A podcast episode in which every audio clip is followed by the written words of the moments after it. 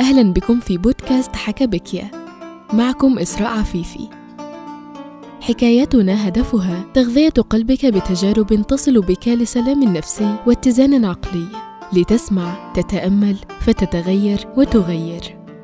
حكاية اليوم من كتاب أربعون. تستمعون الآن إلى كتاب أربعون للكاتب أحمد الشقيري حصريا على حكبيكيا ولي حميم. في بدايات حياة أبي في العمل كان لديه زميل كان ينظر إليه بفوقية وعنصرية لسبب ما واستمر على هذه الحال مدة إلى أن مرض الرجل. فما كان من أبي إلا أن زاره في منزله على الرغم من عنصريته. وفي أثناء الزيارة حدث موقف بسيط لكنه غير العلاقة إلى الأبد. كان الرجل مستلقيا في السرير فعندما أراد أن يقوم كان الشبشب بعيدا عن السرير قليلا فنهض أبي فورا وأخذ الشبشب بيده وقربه تحت قدم الرجل فتعجب الرجل من التصرف. ومن يومها تغيرت نظرته لأبي للأبد ونتج عن هذا الموقف أن أصبح الرجل من أعز أصدقاء الوالد اليوم وتكونت بينهما صداقة نادرة الوجود في هذا الزمن. آيات القرآن فيها الكثير من الفوائد ولكن لازم نطبقها. ولا تستوي الحسنة ولا السيئة. ادفع بالتي هي أحسن. فإذا الذي بينك وبينه عداوة كأنه ولي حميم. الدفع بالتي هي أحسن مع من أساء إليك من أصعب الأمور. وحفظ هذه الآية وقراءتها آلاف المرات. أسهل بكثير من تطبيقها ولكن من طبقها فسينال الوعد الإلهي في آخرها. فإذا الذي بينك وبينه عداوة كأنه ولي حميم. وفعلا فهذا الرجل اليوم هو ولي حميم لوالدي وبينهما صداقة من أقوى الصداقات دامت أكثر من خمسين سنة. عام العمرة. قضيت تقريبا ست سنوات دون أي زيارة لمكة المكرمة. إيمانا مني بأن الله في كل مكان ولا يحتاج قربي إليه أن أذهب إلى مكان معين. فالأرض أرض الله وهو أقرب إلينا من حبل الوريد. ولكني هذا العام غيرت نظرتي تماما وقررت أن أكثر من العمرة لأني غيرت معتقدي إلى الآتي. صحيح أن الله معنا في كل مكان ولكن هناك أماكن وهناك أوقات فيها نوع من البركة ويسهل فيها الاقتراب من الله أكثر وبشكل أعمق. ومن ذلك الحرم المكي والسبب أن طاقة المكان مركزة على العبادة لأن الناس لا تفعل شيئا هناك سوى العبادة. في أغلب الوقت وقد عبد في هذه البقعة نفسها بلايين الناس عبر آلاف السنين منذ عهد إبراهيم عليه السلام. فكون هذا التركيز طاقة في المكان لا توجد في مكان آخر وهذه الطاقة ينال أثرها كل من ذهب إلى هناك. وفي رأيي الشخصي هذا هو تفسير أن الصلاة في المسجد الحرام بألف صلاة أو مئة ألف صلاة في مكان آخر. المعنى ليس فقط في عدد الحسنات ولكن في أن عمق الصلاة وأثرها الروحاني يكون أضعافا مضاعفة. نتيجة لهذا التغيير في التفكير أصبحت أذهب إلى مكة المكرمة للعمرة مرات عدة في الأسبوع. وبفضل الله اعتمرت عام 2016 أكثر من خمسين ألف مرة ربما. وقد وجدت أثرا كبيرا جدا في طاقتي وروحانيتي بسبب هذا الأمر. ولا أعتقد كان يمكن أن أصمد عام 2016 من دون هذا الأمر. فقد كانت هذه السنة من أصعب سنوات عمري. كيف لا؟ وهي أول سنة لي من دون خواطر. بعد سنة كاملة مع هذا المشروع الذي كان قرار إيقافه من أصعب قرارات حياتي على الإطلاق. عندما يمر الإنسان بأزمة يحتاج إلى أن يلجأ إلى شيء يساعده. فالحمد لله الذي جعل العمرة هي الملجأ في أغلب الأوقات. ولا أدعي الكمال. فقد كان لدي لحظات ألجأ فيها لأمور أخرى دنيوية لأنسى ألم قرار إيقاف خواطر. ولكن في نفس الوقت كنت أحرص دائما أن أتبع هذا الضعف باللجوء إلى العمرة بعدها فورا لأعوض قصوري البشري. كم أنت ممل؟ شلتنا في المرحلة الثانوية كانت مكونة من سبعة أشخاص تقريبا. وفي إحدى الحصص جلست بجانب أحد أعضاء الشلة وكانت حصة نشاط وما كنت أتكلم كثيرا وقتها. تقريبا كان هذا الموقف في الصف الأول الثانوية وبعد نصف ساعة قام هذا الزميل من جنبي وقال لي أنت ممل. سبحان الله. إلى اليوم أتذكر هذا الموقف وكأنه أمس وهذه الكلمة على بساطتها سببت لي عقدة نفسية استمرت معي سنوات. وصار عندي عقدة. في أي مجلس أخاف أن أكون ممل وصرت أحرص دائما على أن أتكلم وأحاول أنكت وأمزح حتى لو لم يكن لدي رغبة في الكلام. وإذا لم أتحدث في مجلس بشكل كاف أتضايق وأشعر كأن في نقصا أو أن الناس لا يحترموني. عقدة استمرت معي عشرين سنة تقريبا وما أعتقد أني حللتها إلا منذ سنة أو سنتين. حيث وصلت إلى مرحلة من الشعور وقناعة بأن قيمتي ليست في كثرة الكلام أو المسح أو أن الناس تقول والله أحمد هذا جلسته مسلية. هذا لم يعد مصدر شعوري بأني محترم. وصرت لو كان عندي كلام أقوله قلته. وإلا سكت. من دون هذا الضغط النفسي الذي كان يصاحبني طوال حياتي من بعد ما سمعت كلمة أنت ممل من واحد من المفترض أن يكون من أعز أصدقائي. أعتقد أن كثيرا منا لديه عقد نفسية أسست منذ الطفولة وأيام المدرسة ومهم جدا تحليل هذه العقد ومحاولة العودة لجذورها في محاولة لاكتشاف متى نشأت أول مرة وكيف بدأت. فهذا أول طرق إيجاد حل للعقد والعقد كثيرة. هناك عقدة السمنة والنحافة والشكل واللون والجنسية والشخصية والاهتمام بالمظاهر وحتى عقدة الفقر أو نوع السيارة أو أسلوب الحديث كلها عقد بدأت أيام الدراسة في الأغلب أو أيام الطفولة مع الأهل.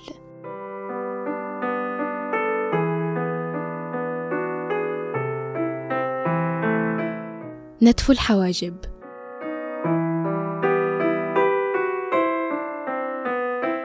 كان عمري ثلاثة وعشرون سنة وفي شدة الحماس للدفاع عن أمور الدين. وما كنت أعتقده وقتها أنه أمر بالمعروف ونهيا عن المنكر. فعقدت اجتماعا مع أهلي واستشهدت بالحديث لعن الله الواشمات والمستوشمات والنامصات والمتنمصات وقلت لأمي عليك أن تتوقفي عن نمص الحواجب لأنه فعل محرم ويستوجب اللعن وجرى حوار مدته ربما نصف ساعة حول الموضوع فلم يقتنع أهلي فيه بكلامي وأعطوني أدلة عكسية لوجهة نظري ولكن عصبيتي منعتني من أن أفهم أي وجهة نظر أخرى غير التي عندي. وبعدها شعرت بأنهم لم يقتنعوا. رفعت صوتي بغضب على الجميع. وخرجت من الغرفة وأغلقت الباب بقوة خلفي.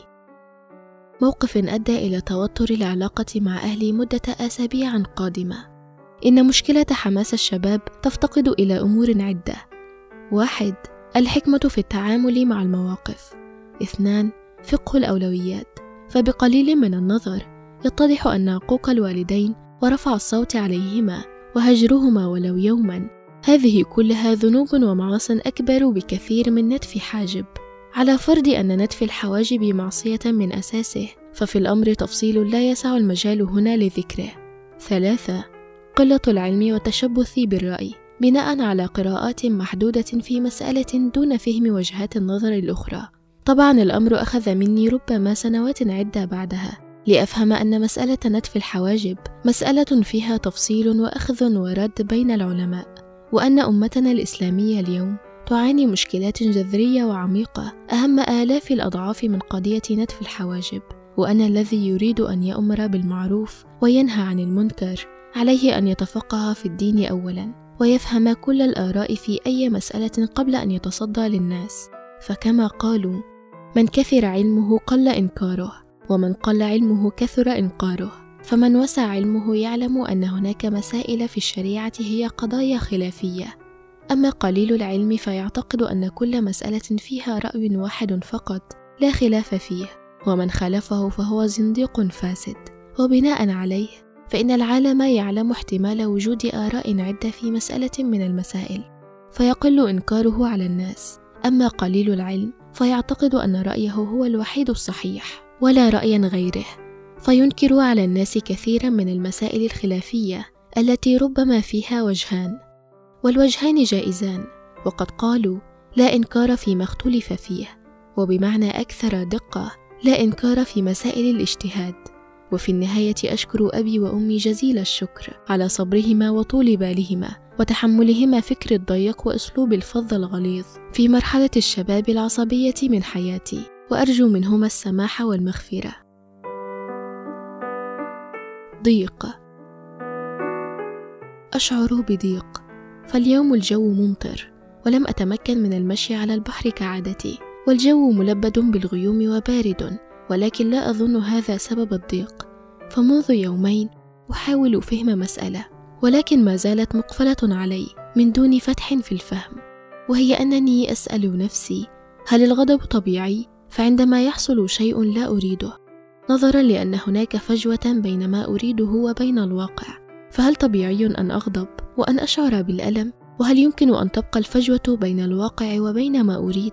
وأن أستمر في محاولة تغيير الواقع ليطابق ما أريد وأن يحصل هذا دون غضب ودون ألم ودون صراع داخلي؟ أم أن الألم ضرورة وهو وقود مهم لكي يتحرك الإنسان ويعمل؟ وهل يمكن أن أصل إلى مرحلة أقوم فيها بمحاولة تغيير الواقع؟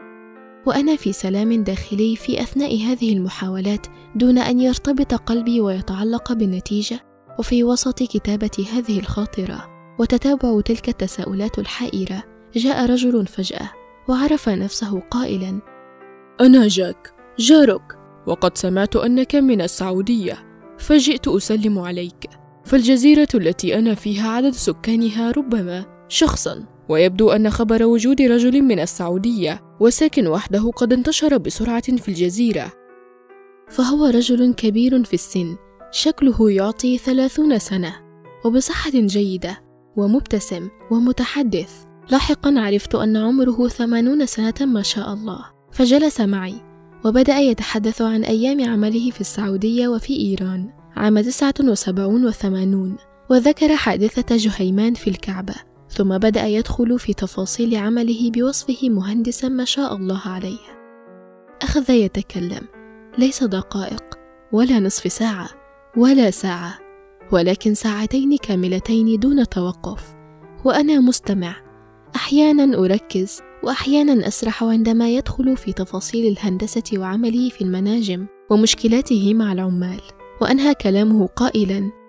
سعدت بلقائك. وهذا ما عندي قوله اليوم لك وسعيد أني وضعت الابتسامة على وجهك وأنا أبي بالمناسبة اسمه مهمث فأنا من البرتغال وهذا الاسم البرتغالي لمحمد فكما تعرف فإن المسلمين حكموا البرتغال ثلاثمائة سنة تقريبا وأنت تعرف أننا كلنا أولاد إبراهيم عليه السلام وكلنا نعبد الله وهدفنا الجنة فقد اختلفت الشرائع ولكن الله واحد. والهدف واحد وهو رضا الله والجنة. وأتمنى أن ألتقيك مرة أخرى في الجنة. فقلت له آمين. وشكرته على الزيارة وأخذت هذه الصورة معه. ثم أكمل قائلا أنا دائما أدافع عن المسلمين. فذات مرة قال لي شخص إن المسلمين يؤمنون بإله مختلف يسمونه الله وليس God. فقلت له هذا جهل. God is one and each has a name for him in his language. فالله واحد لا يتغير بتغير الأسماء. فالإنجليز يسمونه God والعرب يسمونه الله.